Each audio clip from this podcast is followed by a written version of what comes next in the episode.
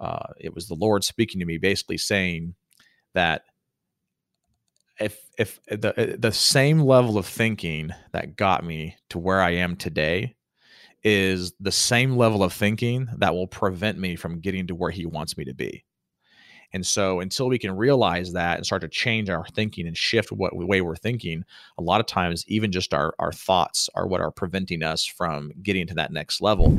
Are you a follower of Jesus that feels called to expand the kingdom of God through building and growing successful businesses? If that's you, then welcome to the Kingdom Capitalist Show that interviews amazing Christians using their business and money making abilities to expand God's kingdom all over the globe. I'm your host, Ellis Hammond and welcome to the show.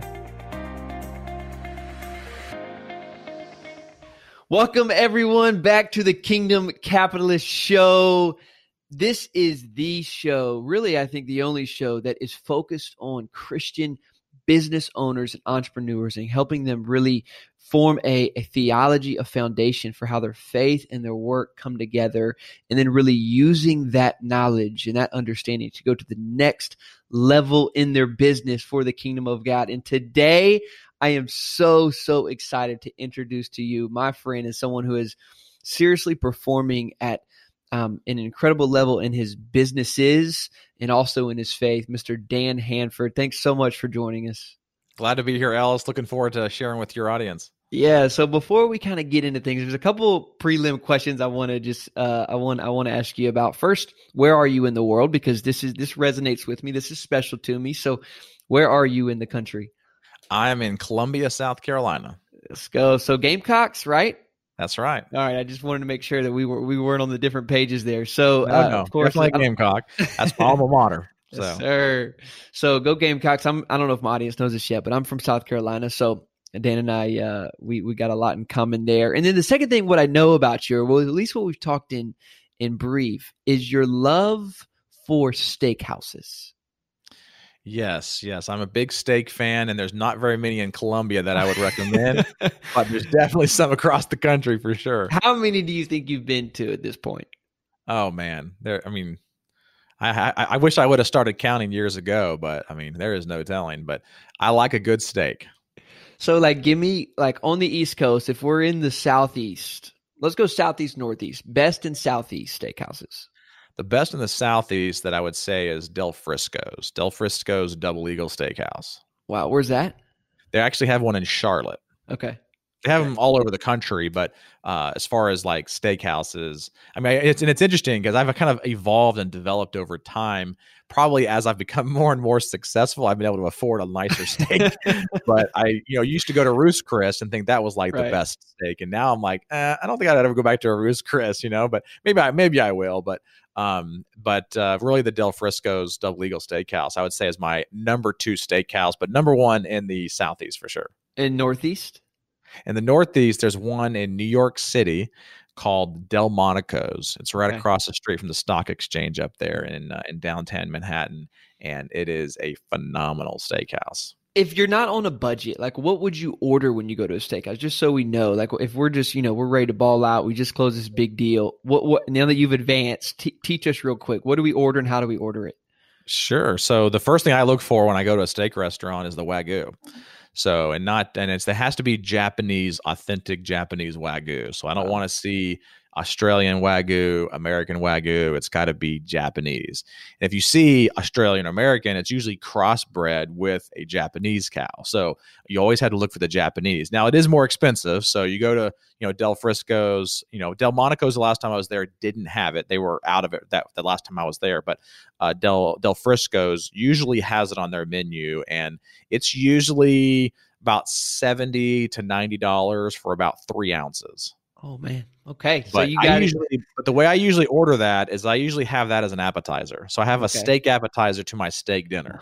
So it's, it's next steak it's, level it, right there. It comes in in really small slices, and so they small, really like really thin slices, and they usually have different types of salt that are next to it. You just kind of dip, you know, dip an edge of the steak into the salt, and you take a bite of that, and it's like butter in your mouth. It just melts. It is the best thing. Now you can also order it online, and it's a lot cheaper. So I have a, a subscription to a service through what's called Crowd Cow. Wow! And so like every month, I get a subscription for like a full ribeye of this steak, and you can like slice it up, and it's just it's a phenomenal steak too. But, Always learning something new on the yeah. Kingdom Capitalist Show. This is incredible. uh, well, that's really fun. That actually was very educational, and I uh, I'm going to have to get more serious about my steak game, um, and we'll definitely have to go together. So let's let's get into the show. We've we've been talking all morning. It feels like already, but I, am so excited to to jump into so much here. I, have so I've seriously been looking forward to this phone call for uh, a long time. Tell our listeners. Sorry it took me so long to schedule it. yeah, I know, I know, I know. It gave me a lot of time to formulate questions. Don't worry. um, t- so tell us a little bit what you're doing currently, just so our um, just so we can kind of get excited uh, about what we're gonna you know be talking about today. What is your business and what are y'all really focused on doing? And then maybe a recent accomplishment uh, so so our listeners can get familiar with you. Which business? uh, let's talk about the multifamily one. We're going to get into both, but let's talk about passive sure, investing. Sure. So I do I do have a couple of different businesses that I that I do um, have started from scratch, but the one I'm currently focused on, the majority of my efforts right now is a multifamily investment group called PassiveInvesting.com, and we acquire large multifamily you know properties and complexes. Now i say large our, our criteria right now is minimum 20 million in acquisition. And so we're looking for larger assets and these larger growing stabilized markets so that with when there is some sort of recession or downturn there is some additional protections and stability. And so over the last you know two years we've acquired a little over 200 million 220 million in acquisitions. And uh, most recently we have one that we closed in raleigh north carolina which was our largest one to date. It was a $51.5 million property that we closed uh, in the end of October 2019. So really excited about that acquisition and uh, you know being able to close that one because it's going to open up some more doors for us to be able to acquire some other properties of like size and even larger ones because of the type of assets those are. They're we're usually competing with you know large REITs and hedge funds where normally ultra high net worth investors are the ones that can compete with those, but we can bring these types of investments to everyday you know investors. Yeah, I love that. And and just so um, we're from, you also have other businesses that are that are in the you know seven digits at this point in, revenue as well. Correct? I do. I do. And those yeah, are in the chiropractic so there's actually two of them. So my background is in chiropractic. Um, I do have a degree there. After I got my biology uh, degree from the University of South Carolina, I went to chiropractic college and I got a degree in chiropractic from Life University in Atlanta, and then moved. My wife, we had just gotten married. Uh, in our my, in my first year of chiropractic college, we got married, and then in my last year of chiropractic college, we had our first child. And literally, we had the baby in November, and I graduated in December and then we moved right after my graduation to Columbia, South Carolina, and that was almost 10 years ago now. So, um, going on 10 years, my, my daughter just turned nine. So we're on our, in our 10th year of being in Columbia, South Carolina and started out with uh, you know inside of chiropractic actually starting a business in chiropractic called shop anatomical where we sell skeletons and skulls and brains and hearts and all types of plastic anatomical models and we started that company i say we because at the time my wife was there with me as well but uh, we started that company because there was a lot of students in the school that were looking for a spine model, but in the bookstore they were selling it for $190. It's actually $189.95. And so I started hearing some people talking about that. So I decided I was going to go to the bookstore and figure out if I can find this cheaper online. So went to the bookstore, found the found the manufacturer, found a few distributors online, found this one distributor that actually now today is my biggest competitor. Um, and we you know you know reached out to them and said hey you know we wanted to see if we can get what we can get these for. And they was like oh we can sell them to you for $65 and so I decided that I was going to sell them for $69.95. So making around $5 per spine first week went in front of all the student bodies and basically sold 80 spines cash up front in hand to the, for the first week. And then i was like well i wonder if i could go direct to manufacturer instead of going through a distributor. And so ended up going straight to the manufacturer and they said well how many times a year can you do this? And i said well we have a new student body every three months so four times a year i could do this. And they said well let's go ahead and put you on our highest top tier discount as a dealer and you can start to become a dealer for our products. and that opened me up to all of their other products. But I was able to sell that. I actually got that spine for forty-two dollars and forty-eight cents, and I'll never forget that. So it went from a couple hundred dollars to a couple thousand dollars in profit um, just by making a quick phone call like that. And got, I mean, it was forty-two dollars and forty-eight cents. That included free shipping, so I had like negotiated all that because of the higher, because of the large order. And then, of course, two weeks later, sold another 40 spines. And then, you know, the rest is history. But I took my skills of web design, web hosting, networking, that kind of thing, and built out a platform to be able to start selling all of their products online, not just their their spines. And so, even today, though, we still sell. You'll be surprised. We sell probably three or four hundred of those spines a month, like wow. still. Um, because you built so, the brand, you've built the the traffic. Yeah. yeah. Yep. And we, we, I mean, it's funny because my wife always asks me, you know, even when we were, you know, first getting started, she's like, when are people going to like stop buying these skeletons and these, these types of products? And I'm like, they don't ever. Cause yeah. we, we, we do, we do now work with a lot of like colleges and universities and they have students every, you know, semester coming in, learning and touching and handling these models. And every year they get a new budget. And so every couple of years they're switching out a lot of these models. And so there is a lot of residual, but we do have a lot of students and things like that. But that's a seven figure a year business that I've had wow. for, you know, going on, you know, 11, 12 years now. And it's, uh, it allowed me to be able to start my very first practice in mm. chiropractic mm. debt free. Mm. And even today, I now have four clinics and they're all debt free as well. Um, and the uh, the the first clinic that I got started was chiropractic only, and then I realized early on that I was still trading time for dollars because I could only see so many patients during an hour. And so I started hiring on some associate chiropractors to work for me to do some of the some of that work. And then a couple years into it, decided that I wanted to start to integrate medicine. So I had to hire some medical doctors and nurse practitioners to work with us to treat some of the patients that just weren't getting the results that we were looking for with chiropractic. Which chiropractic is fairly successful, but you know there is still that you know ten to fifteen percent of patients that just don't get the relief or the, re- the, the results you're looking for. And instead of sending them off for surgery or, or you know pain just pain management the rest of their life. We try to do something to try to avoid those routes to be able to heal their body. And so we we actually have uh, about four years ago completely cut out all of the chiropractic and all the rehab and all the stuff we were doing in the office. And so I have all straight medical clinics now. We don't do hmm. any chiropractic, but we actually refer out for a lot of chiropractic services. And the reason why I cut it out was because there's a lot of chiropractors in our town that would not refer to us because we did chiropractic in our office, but we knew that the medicine that we were doing was really beneficial for these patients to help them avoid that surgical route and that pain medicine route. And so, and it's because the, the type of medicine that we practice in our clinics is regenerative medicine. So we do a lot of PRP, prolotherapy, stem cell therapy, a lot of different advanced protocols to help people with different types of orthopedic conditions, uh, most, mostly arthritic or sports related injuries. And so, we started to cut out the chiropractic services and then i wanted to also scale from just one clinic to multiple clinics. And so we had a, a goal of scaling from one to four and you know five or in, in, in 24 months and we ended up doing that in 18 months. And so we grew from one to four and we still have those four today.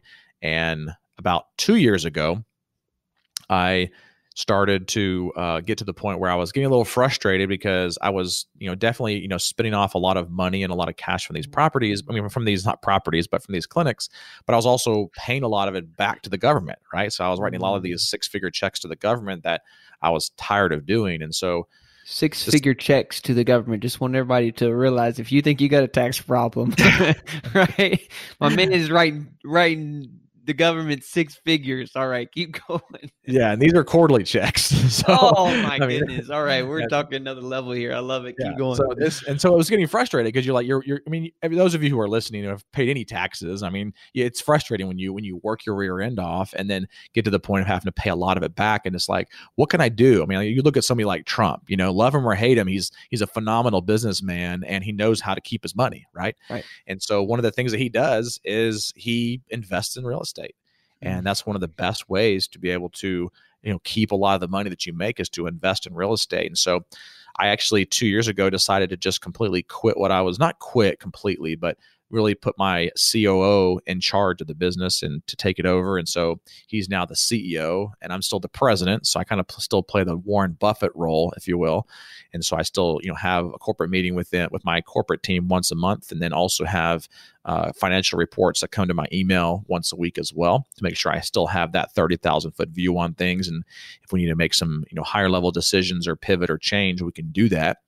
Um, but he's been running everything for the last two years, and it's actually business has actually gone up, so it's actually been good. Um, and so business has gone up, and then I've also started the real estate side of things to be able to hold on to some of my my money. And uh, last year paid very little in taxes, and this year will hopefully pay zero. So it'll be pretty exciting to be able to, to do that to kind of see you know income going up, but actually taxes going way down. So you went from writing six to six, you know, figure checks quarterly to to practically being able to pay zero. Correct. Um, so we still have to like still write those quarterly checks because of our history, but we get to get the money back at the end of the year. Right. So yeah, that's, that's always fine. We're gonna yeah. get into that. I don't want to jump into that yet, but I do want to ask you about that. I was actually I'm glad you mentioned that because I wrote that down to talk to you about because I know that's a little bit of your story. Yeah. Um, that you got into real estate because you needed to figure out ways to save money on your your other businesses which i think for a lot of our listeners that's going to be a light bulb like oh wow how, how do you do that? So um, i'll make sure they they have you know both our contact information to to ask those questions at the end of the show. Um, but uh, let me do this real quick. We got going, but I always like to I always ask if I can pray for us in our time and ask God to really use this because I want to kind of get into your story a little bit, and, and I think it's going to be big for our listeners. So if you wouldn't mind, let me just pray. Um, pray for sure, us real quick. Father in heaven, thank you so much for this for this time together with Dan, and I just pray that you might use this time to uh, encourage, equip, and inspire uh, everyone who is kind of under our voice. Um, and for the purpose uh, of Christ being magnified, of Christ being glorified, and His kingdom coming on earth as is in heaven through our businesses and money making endeavors, Lord. Um, and so I pray this in Christ's name. Amen. Amen. So let's let's talk about your story as it pertains to your faith, and I just would love to hear like when, when did that start for you? Um, let's just start there. When did that begin to? When did your relationship with Christ begin? So it happened uh, earlier on in my in my life. So it was, it's kind of kind of a twofold. So you know, I'm one of those types that grew up in a Christian home and grew up with Christian parents. Both my parents um, were Christians, you know, before they had me. Um, they they didn't grow up their entire life as Christians, but uh, at least my mom, I don't believe, did. But uh, they, they I, I grew up in a Christian home. And when I was five years old, five or six years old, um, that's when I you know, first got saved. I don't say first. That's when I was saved. Yeah. um, but you know, later on in my years, and you know, in, in, high school and things like that, kind of fallen away a little bit. You know, and of course, rededicated my life. You know, and, and when I was a, a, younger or an earlier or, or older teen, if you will, you know, 18, 19, and uh, and from there, I mean, every decision that you know I make is is balanced with a Christian worldview, and I think that it's it's it sometimes can be challenging and hard, especially when you're competing in a world that doesn't have those same views. Mm-hmm. Um, but I feel like you know when we, when we kind of when we continue to stick to those type of, of values and those type of uh, decisions that you know in the in the short term we might feel like we're not you know going to be able to make the kind of money that we see other people making because there's certain decisions that they make and i don't have exactly you know an, a, an example for you but there are i can i can just you know I, I know over the last you know 10 15 years as i've continued to build what what i've been able to build um, that the lord has continued to bless it because we have done it the way he would have done it. Mm-hmm. And I think that I've I've seen some other people that have, you know, done things in our space that not necessarily in multifamily, but in in just, you know, the business realm in general that uh, you know, they, they seem to have it all put together and seem to have the success. And they're, they're you know, you kind of look at things sometimes and you, you realize that they're not necessarily doing things the way that things should be done, but they're doing it to make the quick buck. Right. And they might make some quick bucks, but at the end of the day, they either, you know, uh, you know, somehow there is some form of a downfall or whatever. And it might not be something that's visual or anything like that, but I feel like you know we if if if i was to make money as if the world would be making money i would be a whole lot farther along than i am today mm. but I don't regret that. And I feel like the Lord has continued to bless my wife and I and our, our kids. I mean, I we have four children as well. And I, I didn't mention that, but I got four young children. So I got a, a nine year old, a seven year old, a three year old, and a one year old. So we got a pretty busy life as well, huh. um, raising those children as well as the various businesses that we have. Let, let me ask you this. Let me interrupt you real quick and ask you because there's a lot of young folks listening to this show. Why does why is you use that term quick buck, making a quick buck or kind of and as you grow a business why is that against of the value of a kingdom capitalist which is what mm-hmm. you are well why, why does the quick buck kind of go against your identity as a kingdom capitalist well i mean i i, I don't want to necessarily put a blanket statement on like all quick bucks are are bad. I mean, to give you an example, I mean, my daughter this past weekend, instead of selling lemonade out outside, you know, she wanted to sell, you know, uh, bath salts. So she wanted to put together bath salts. No and kidding. Like, I'm dead serious. And you know, I, I'm I'm sitting here saying, you know, it it's a quick buck, right? I mean, she's going out there just making right. a quick buck, but you know, so you know, of course, I sat down with her, had a long conversation about, you know, all right, well, how, we got to figure out how much this is going to cost because you can't just like, you know, throw out a number and what you're going to sell it for. So we sat down and actually had this conversation and had her pull out the calculator, and we're figuring out how much the salts were. And how old is she? Like how, she is. She's nine. That's that's that's good parenting. I love that. That's yeah. Amazing. So, and at the end of the day, you know, she realized, all right, each one of these bags cost me seventy five cents. And then I'm like, well, how much how much time did it take you to make it? You know, mm. and so you got to you know figure out how much your time is worth and various things like that. But I I feel like uh you know there are obviously certain things when it comes to quick bucks that uh they they it sometimes can be more of taking advantage of somebody more than it is just you know an innocent you know selling at the flea market or something like that. But i always whenever i'm putting together a project or a business i want to make sure that there is some form of long-term nature for it. So i want to make sure that it's something that can continue and so it's worth the time that we're spent because i feel like you know we are put on this earth and the the our our, our our most precious commodity that everybody has is time and we can never get it back you know and so we i i can make more money you know i, I can't make more time and right. so we only have a certain amount of time on this earth and you know there god has gifted each one of us with various skills and we, we should be using those skills to to the benefit of you know what he has put us on this earth for right mm-hmm. and so i feel know that if you're just trying to go out there and make a quick buck that's to me i know for me is not what god created me for and what, yeah. what he put me on this earth for.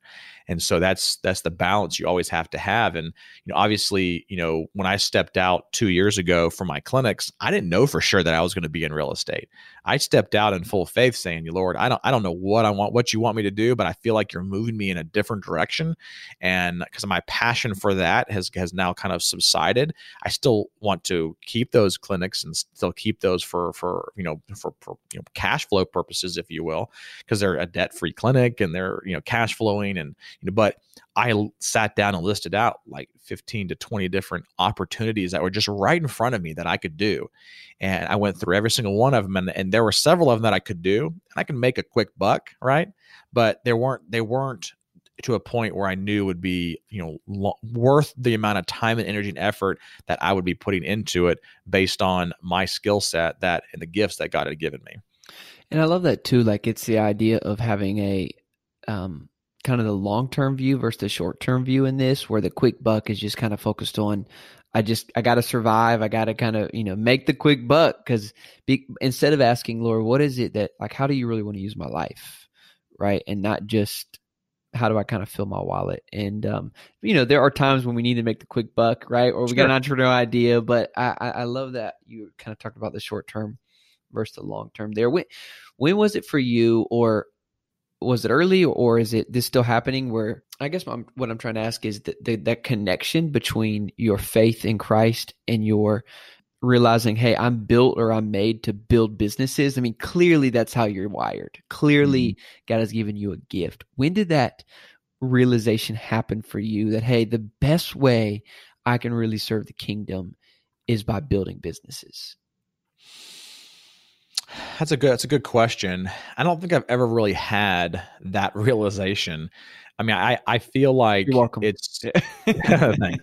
um, I I feel like. I mean, and and I and I you know from an outsider looking in, I I feel like you know that that that is definitely a gift that God has given me, but I feel like it's it's bigger and better and greater than that. You know, it's it's you know, and and it's hard because you know I look at what I do and go, I don't, I don't do enough. Like, I, I don't feel like I do enough. I don't feel like I, you know, have, you know, I don't necessarily, I don't think I don't have enough because that's not what I, why I do what I do. Like, I could literally stop what I'm doing and be fine. Um, but I don't feel like the Lord put me in this position to stop, you know, mm. and, you know, it's, it's, it's one of those things where when I decided to move out from doing the clinics to the real estate side of things, I had a kind of an epiphany, if you will, or or a, uh, it was the Lord speaking to me, basically saying that if if the the same level of thinking that got me to where I am today is the same level of thinking that will prevent me from getting to where He wants me to be. And so until we can realize that and start to change our thinking and shift what way we're thinking, a lot of times even just our our thoughts are what are preventing us from getting to that next level. And you know, I I there's a I have a mentor of mine, and you know, again, love him or hate him, he's not like a, a mentor that I've actually had phone calls with, but I've read a few of his books. It's Grant Cardone. Um, and obviously, I don't know, you know, his you know religious state or anything like that. I know there's a few things that I know about him that I'm not very happy with with stuff. But uh, anyway, so but, but one of the things that he talks about is is this whole concept of you know the 10x rule and that's one of the name of his names of his books is the 10x rule and one of the things that i like about it is that he he gets you to start thinking about things that are bigger and better and greater than where you are right now. And when you start to think about 10xing your business or 10xing your life or 10xing your relationship with your wife or 10xing your relationship with Christ, you start to come up with questions that you never had before. So, for example, in the business sector, if you're trying to grow your business from a $5 million a year business to a $50 million a year business, and let's say you have you know a fran or not even a franchise let's say you just have a single you know shop where you're selling you know uh, you know mattresses if you will right? I don't, I don't have one of those but just to give you an example because those places are everywhere right? Um, the mattresses and the, when you start to have that conversation with yourself about how do i get to 50 million you start to have to bring in more people into your fold and answer a lot more questions than you would have if you just continue to say, let's just stay at 5 million or let's just go to 6 million. Because you know, you don't have a lot of extra questions to get to 6 million, maybe right. a few. But when you say, I want to get to 50 million, now you're talking about bringing in a franchisee or, you know, franchisees and, you know, going multi state and, you know, international. And so you're, you're talking about a lot more questions that start to come up, but you can never answer those questions until you until you start to put yourself in the mindset of getting to that point of getting to that fifty million dollar mark. Mm. And so for me, going in from the what I had been doing to the multifamily, I had never bought anything other than my single family home. So I, I didn't like have like these, you know, you know decades of experience acquiring properties but what i did was it started to, i started to have to have questions of well how do i acquire you know a 10 million dollar property if i've never bought one before? Like what, what, what would what would make an investor want to invest with me right if i had never acquired a property before? Well number one when you start to go above 10 million you know you're starting to buy properties that are institutional quality and you're basically buying a business right? You're buying a business that you need to have somebody in there that knows how to you know manage people. They know how to put in systems and procedures and processes in place. And so i had a lot of transferable skills from that piece of it. And so there, again just to kind of go back to what i was saying it's a lot of it has to do with just your mindset and be able to answer more question or, or ask yourself more questions by by thinking bigger. Yeah there's a quote i have on the front of my phone that uh, really lines up with what you're saying um, that I try and read pretty much every day at this point, and it says to achieve what you've never thought about, you know, achieving before, you have to start thinking thoughts that you never thought before. Mm-hmm. You know, and and that's so true. Is that that for most of us, we have the same, and, I, am pretty sure I've heard this from a, a psychologist before. We all have about 97% of the same thoughts every day, right? So 97% of our day is filled with the same exact thoughts from the day before. And so if you want to accomplish anything new or anything great in life, you have to figure out how do I take that 97, you know, and decrease that by to, you know, even if it was just two or 3% to start thinking something new and start dreaming about something new. And so thanks for sharing that. I hope this podcast show is really um, helping people do that.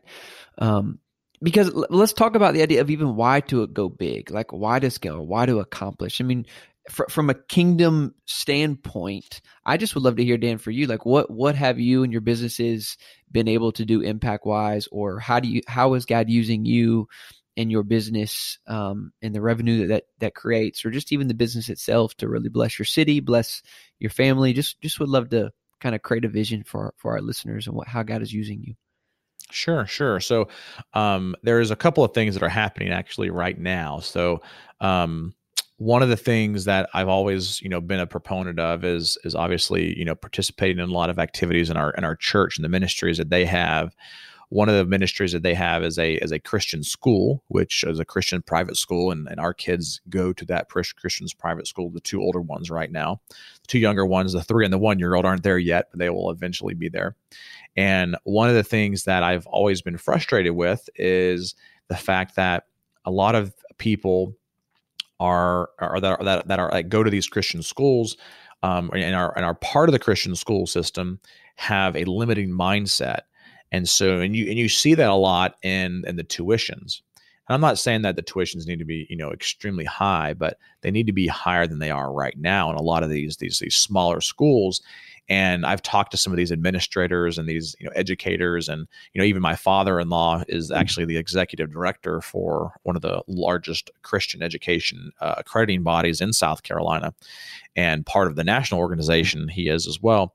And you know, I was sitting in church one day, and and you know, one well, before I go to that story, one of the things that I always hear is is that they have a hard time wanting to raise tuition because they're afraid they're going to lose students and push people out and so they're they're just afraid to to raise that tuition. But you see a lot of teachers that aren't really being compensated, uh, you know, in a, in a, in a you know as well as as well as they should be, and so coming from my wife's side of the family, who has a you know multi generational line of you know teachers and educators in the private Christian school sector, I was sitting in church one day. This literally happened about two months ago, and I uh, I, I, actually about probably more like three months ago now, and the, and and one of the things that you know the Lord laid on my heart was, what if you could figure out a way for these uh, for these these schools to start to invest in some of the real estate that you're doing to be able to grow the kingdom, right? To be able to grow Christian education as a whole.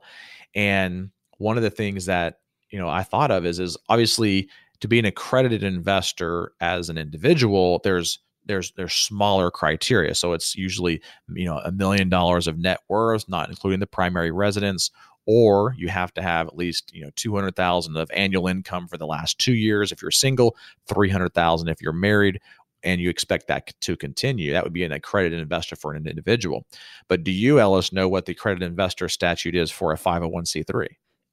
Uh five million something. I, I remember seeing something about five million dollars. You're correct. So you have to have at least five million in assets in order to be an accredited 501c3. Okay. So I was I, I thought to myself, a lot of these smaller schools don't have the ability to have that kind of uh, you know you know you know you know even though our school actually when I went to look at it actually had probably about 15 to 20 million because they have properties that are all paid off and there's no notes on it or anything like that. So they have the assets but they don't have the money to be able to invest in these types of properties. And a lot of times schools Christian schools are looking for that quick buck.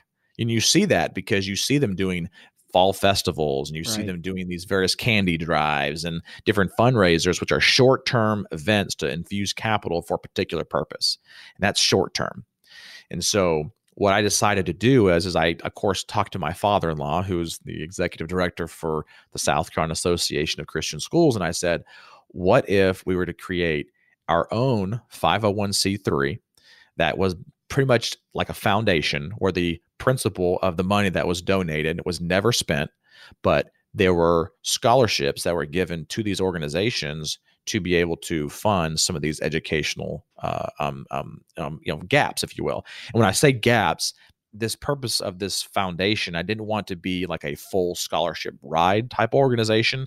I wanted it to be a gap fund, meaning that if they raise their tuition from five thousand to six thousand, and you know ten percent of their students couldn't afford it, then those people could apply and get access to that difference between what they were paying and what the increase was so that there's no fear of them losing students and same thing if they had a new student that came in and they could only afford 3000 but the tuition was 6000 there's still that gap fund of 3000 so always wanting to have you know that that the, right, the parents sure. to have some form of skin in the game if you will mm-hmm. and so uh, I, I ran the idea by him and he's like you know i had the same idea probably about five years ago or so, but never really had the ability to kind of move forward with it.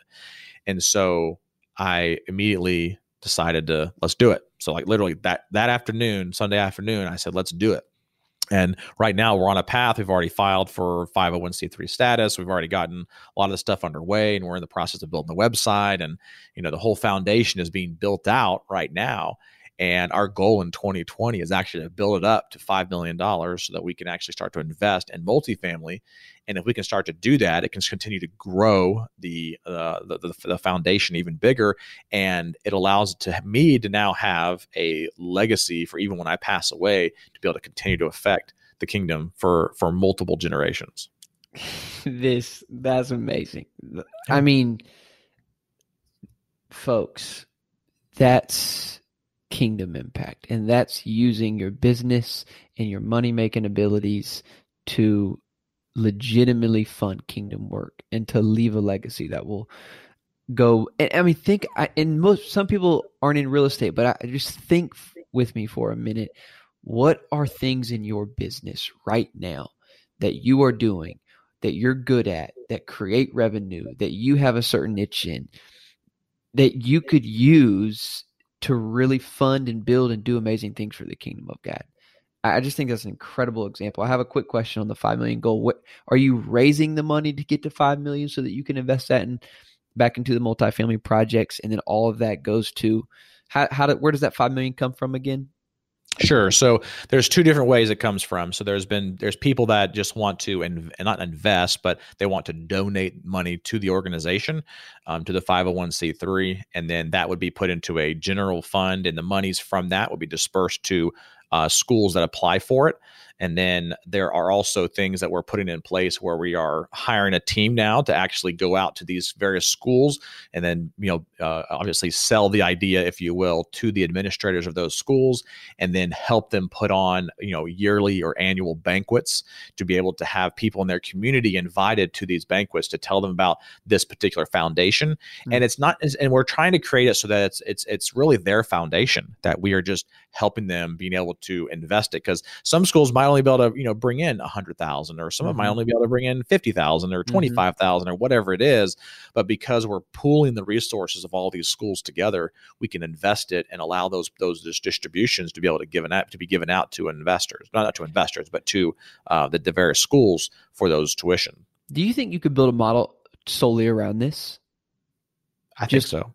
Just around creating these nonprofit, like to help nonprofit organizations build build legacy funds, essentially. Well, I think that, that it's very very possible, and one of the other there are other um, kind of outshoots of this is to come along along certain organizations that didn't know that they could to actually start doing it.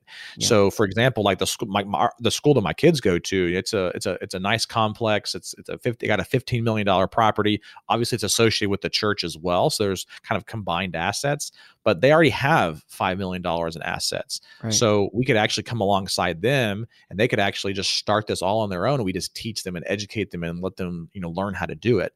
Um, and so I, I, think the biggest thing that they don't realize is that aspect of it. And I'm going to probably get some flack for saying this, but I also feel like having a property paid off like that is not the best use of Christ's funds because that's just dead equity sitting inside of an asset. Where if they were able to actually take that out and leverage not the full property, but even if they just leveraged five million of that property or two million of that property, you know, and being able to invest it like an institutional investor, it could actually grow and allow it to be expanded more than they would ever imagine. But the problem is, is getting, especially in my circles, getting them to actually think about not paying off a mortgage that quickly and actually using that at, to actually grow the kingdom. And so that's that's of course a whole other educational battle yes, to try to get into and totally. and, and, and, and I, do, I but I think that's so good and we, we're so this is so good. Can we go another hour? I can't I gotta go on the I gotta go on a flight. But no the Dave Ramsey model of no debt and what and that's like that's all for some reason has been placed as like the Christian model. Listen and I think it's so important. I want to make sure this point is really clear because what you said is so key. Do you know who Dave Ramsey works with and who he's helping? Which he's helped thousands and thousands of people. I love his ministry, but he helps broke people, people who are in serious debt, people who don't know how to use credit and and how to use debt properly. So we that doesn't mean that everybody should take that model and apply it to their life or their business. Because what you're saying is why not leverage that equity that if it's if you just have equity sitting and it's not doing anything then it's not worth anything right and well and and and, and, of course people would say well you know we want to try to pay off the mortgage as fast as possible because you know the bible talks about you know owing no nothing to nobody you know or anybody mm-hmm. right and the problem with that is so if you thought that that was wrong in the beginning you did something wrong for a short period of time mm. and then it's okay as long as you pay it off that's not mm-hmm. true. It's, there's nothing wrong with debt, you know, as long as it's being done properly, you right. know. Um, and and the difference I think is is if you were just taking on unsecured debt that right. you know you were using for for for flippant purposes, but you're taking on this additional debt and leverage on a property that you could sell the property and you can actually repay it if you needed to. And you're taking out debt not just to take out debt, you're taking out debt to create more revenue, to create right. legacy wealth. That's the whole exactly. point. It's not just taking yep. out debt. You're you're building a legacy with that debt.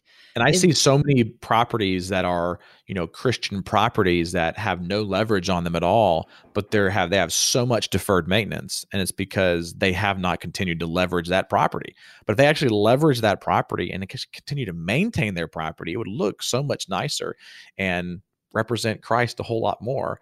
But again, it's a it's a it's a large it's an uphill battle to have that conversation with people, but you know, it's it's definitely a conversation that I think should be had. Wow. Um, mercy.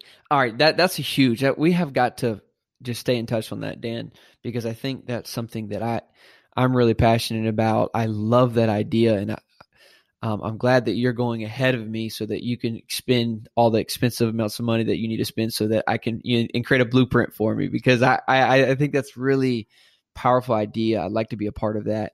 If there's anybody I'm looking listening, for one more board member, so maybe you're that next board. Let's go, man. Seriously, I, I'm, I would really like to be a part of that and figure out how we can really scale that to help a lot of organizations because we both believe in the power of multifamily. We see it as an incredible asset for the next several decades, and so I, would love to be as as much as our community can be a part of that, that would be awesome. Um, all right, we only have a couple minutes left, but there's one thing I want to ask you before we get out of here because I think will be really helpful. You have raised, you just said you closed on a $51 million property in Raleigh, North Carolina, and that was just a couple months ago.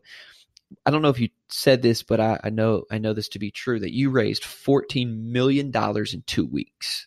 Yeah. Pretty insane. And you have only been in this real estate space. You said you just got started a little over two years ago. And so before this call, you said that the majority of your network that have invested with you up to this point did were not people that you knew before you got into real estate. And so just for the next five minutes before we have to get out of here, I, I would like to ask you about how do you really build a $14 million network, right? Like what have you done and how are you going out to build a $14 million network or plus that? Because you've raised more than that, but you did that in two weeks can, can you speak to that and how we might you know get serious about building our network so that we can you know we can do something like that Sure. So I had a, had an investor call just last week, and you know it was actually an investor that you know wants to invest with us, but he also wants to also kind of create his own group eventually, and it was just kind of picking my brain very similarly. And one of the questions that he asked was, which is similar to this, not exactly, but he asked me. He said, what's the one thing that you do that you can attract that you attract the most investors with? And i told him i said well i said that's actually you're probably not going to like my answer but i'm going to give you my answer. And i said but i don't have one thing that i do that just attracts me with a bunch of people. And i told him about a story. I actually took a trip about 10 years ago to sanibel island florida. If you've never been down down there it's a, it's right off the off the coast of uh, Fort Myers. It's a beautiful, beautiful place to visit. Um, and we, my wife and I, took about ten years ago a trip, and we only had one child at that time. We took a trip to Sanibel Island, Florida. Actually, we had two. My son was with us at that time. Um, we went down to Sanibel Island, Florida, for a you know ten day vacation just to kind of get away and relax. And we rented a condo that was literally you could you could literally jump off the balcony into the bay like it was that close like mm. it was it was so close. There was no beach at that area it was just like jump right in if you wanted to. Well, of course we never did obviously but um, just trying to paint the picture and the scene for you. And one of the things that we saw every single morning because we would get up we like to have coffee in the morning we'll sit down and, and, and my wife will sometimes read a book or you know read the scriptures or whatever and you know we'll we'll kind of you know talk back and forth and we'll you know you know drink some coffee and we were doing that on vacation and this little trip and every morning we would see this gentleman walk by and he would go put his fishing rod out and he'd he'd throw his fishing rod out there wouldn't catch anything he'd go to another spot very similar but you know throw it out there, didn't catch anything, go to another spot, didn't catch anything. And he was getting frustrated. And all of a sudden, there's this guy that came out behind him and he's got this like wheelbarrow, right? He's got a wheelbarrow behind him and he's pulling this thing and he's like walking like he knows what he's doing. He's got like, he's very confident. He's got like five or six different fishing rods. Like he had the whole, all the gear and everything. And his wife was walking behind him with his, with her face in the book reading, and so they come they come up right in front of us, and so in front of our balcony, and they set their little you know fishing rod up with the bait and the tackle and the you know wheelbarrow or whatever, and his wife goes and sits on the bench right next to it just to kind of you know be with him and and you know read her book. Well, he starts to put out these various fishing rods, and I'm thinking to myself, good luck, right? This guy's already been fishing for the last couple of hours, hasn't right. caught anything. He put up all the fishing rods. By the time he got like the sixth or seventh one up, one of them starts to bite. He goes running over to that one and he starts reeling the fish in. And then another one starts to bite and he goes and run over there, reeling that fish in. And then, of course, he's like freaking out because there's like three or four of them going. So he, he, he recruits his wife to come in and start to help him. And I sat back and just watched this whole scene. And of course, it's we're close enough to him that we're bantering back and forth with the guy, and so it's kind of kind of comical a little bit. But I sat back and I was like, you know, that is exactly yeah. my approach to marketing mm. and how I reach so many people is that there is never just one thing that I do. It's a multimodal approach.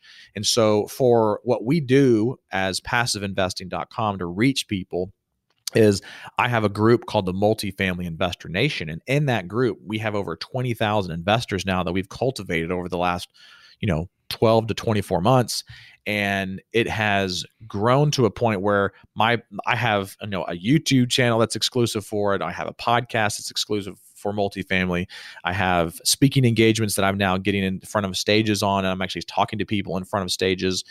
I have uh, a LinkedIn profile and channel that I, I, keep updated with. I mean, you, I know you've seen some of the stuff I put out there, Ellis, and I also have a Facebook page, a Facebook group.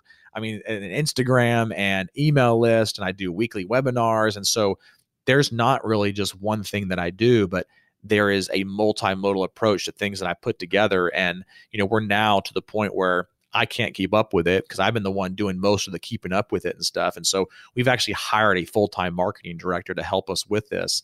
And that kind of goes back to that same scenario of I got too many too many investors coming in now that I can't handle them all. So what do you do? You recruit somebody, right? Just right. like in that example earlier, he recruited his wife to help him catch the fish. I'm recruiting other people that can help us to be able to, you know, uh, uh, help us get more fish, if you will, um, but also to be able to make sure that the fish that we do catch and the investors that we do come into our fold are being handled like, and they feel like they are a person. I think that's one thing that's very, very important, and one thing that's very, very key is is that with our group our investors are not just a number. They're actually a person and they're a relationship that we want to have with those investors. And every single one of my investors has direct access to me. They get my personal cell phone number they get my address they mm. get my email. I mean they get everything right and all three of our partners so that they have direct access to it to us because i want them to feel like they can trust us with their money because it is a big responsibility for them to just wire us you know $100000 to invest in one of our projects in order to build that trust with somebody you have to be able to have those all those different pieces in place so they can you can start to get somebody to actually know like and trust you because no one's going to invest with you unless they do know like and trust you. Right. Dan where can our listeners uh, learn more about you or get in touch with you they can certainly reach out to me via email if they have questions directly for me. It's just dan at passiveinvesting.com. Um, they can also just go to our website, passiveinvesting.com. Um, if you're interested in following us on our multifamily uh, educational stuff, you know, obviously you can go to multifamilyinvestornation.com. And uh, thank you so much, Ellis, for having me on and uh, for creating this platform. You're doing a lot of good things, and looking forward to continuing to follow you and kind of seeing, you know, how you continue to grow your platform as well. Dan, I just I just want to thank you, brother. I think what you're doing is amazing. Uh, there's been so many incredible nuggets here. I mean, hearing about you growing your, you know, your real estate portfolio to over 220 million dollars in the last two years. Really, you know, learning how to not just trade time for dollars anymore, but really scaling, uh, focusing on your niche, uh, just the idea of uh, even the mindset piece was so huge that if you keep thinking, you know, the same thoughts of what got you here today, that's actually going to limit you from really going to the next level in the future. And so, uh, just thanks. I'm so thankful for your work. I'm thankful for how God is using there in Columbia. I just want to remind you, man, is that your business of helping people invest really does model, you know, the heart of our Father of really helping people think about building a legacy and taking care of not just, you know, because investing in real estate is not a quick buck. It's a legacy type thing and you're helping people really prepare for the next generation. And so um, I know we serve a God who thinks not just for us, but for our, our, you know, the generations after us. And so thanks for just the way your work is modeling that, man. So, so, th- so grateful for you. Thankful to have you on. Um, and everyone, if you enjoyed this, please, please, please, please take a, a moment now to just leave a five star review, uh, you know, a rating and a review, and tell us what you enjoyed. That really goes a long ways. If you'd like to learn more about our community, you can visit us at kingdomcapitalist.co. Thanks again for your time. Appreciate it, Dan. Hey, I hope you enjoyed this show today. If you want to learn more about our community, you're going to want to visit us at kingdomcapitalist.co. There you can find info on our private mastermind and even subscribe to our newsletter to get updates on new shows. And last but not least, land opportunities to get private trainings and coaching calls with the guest of this show.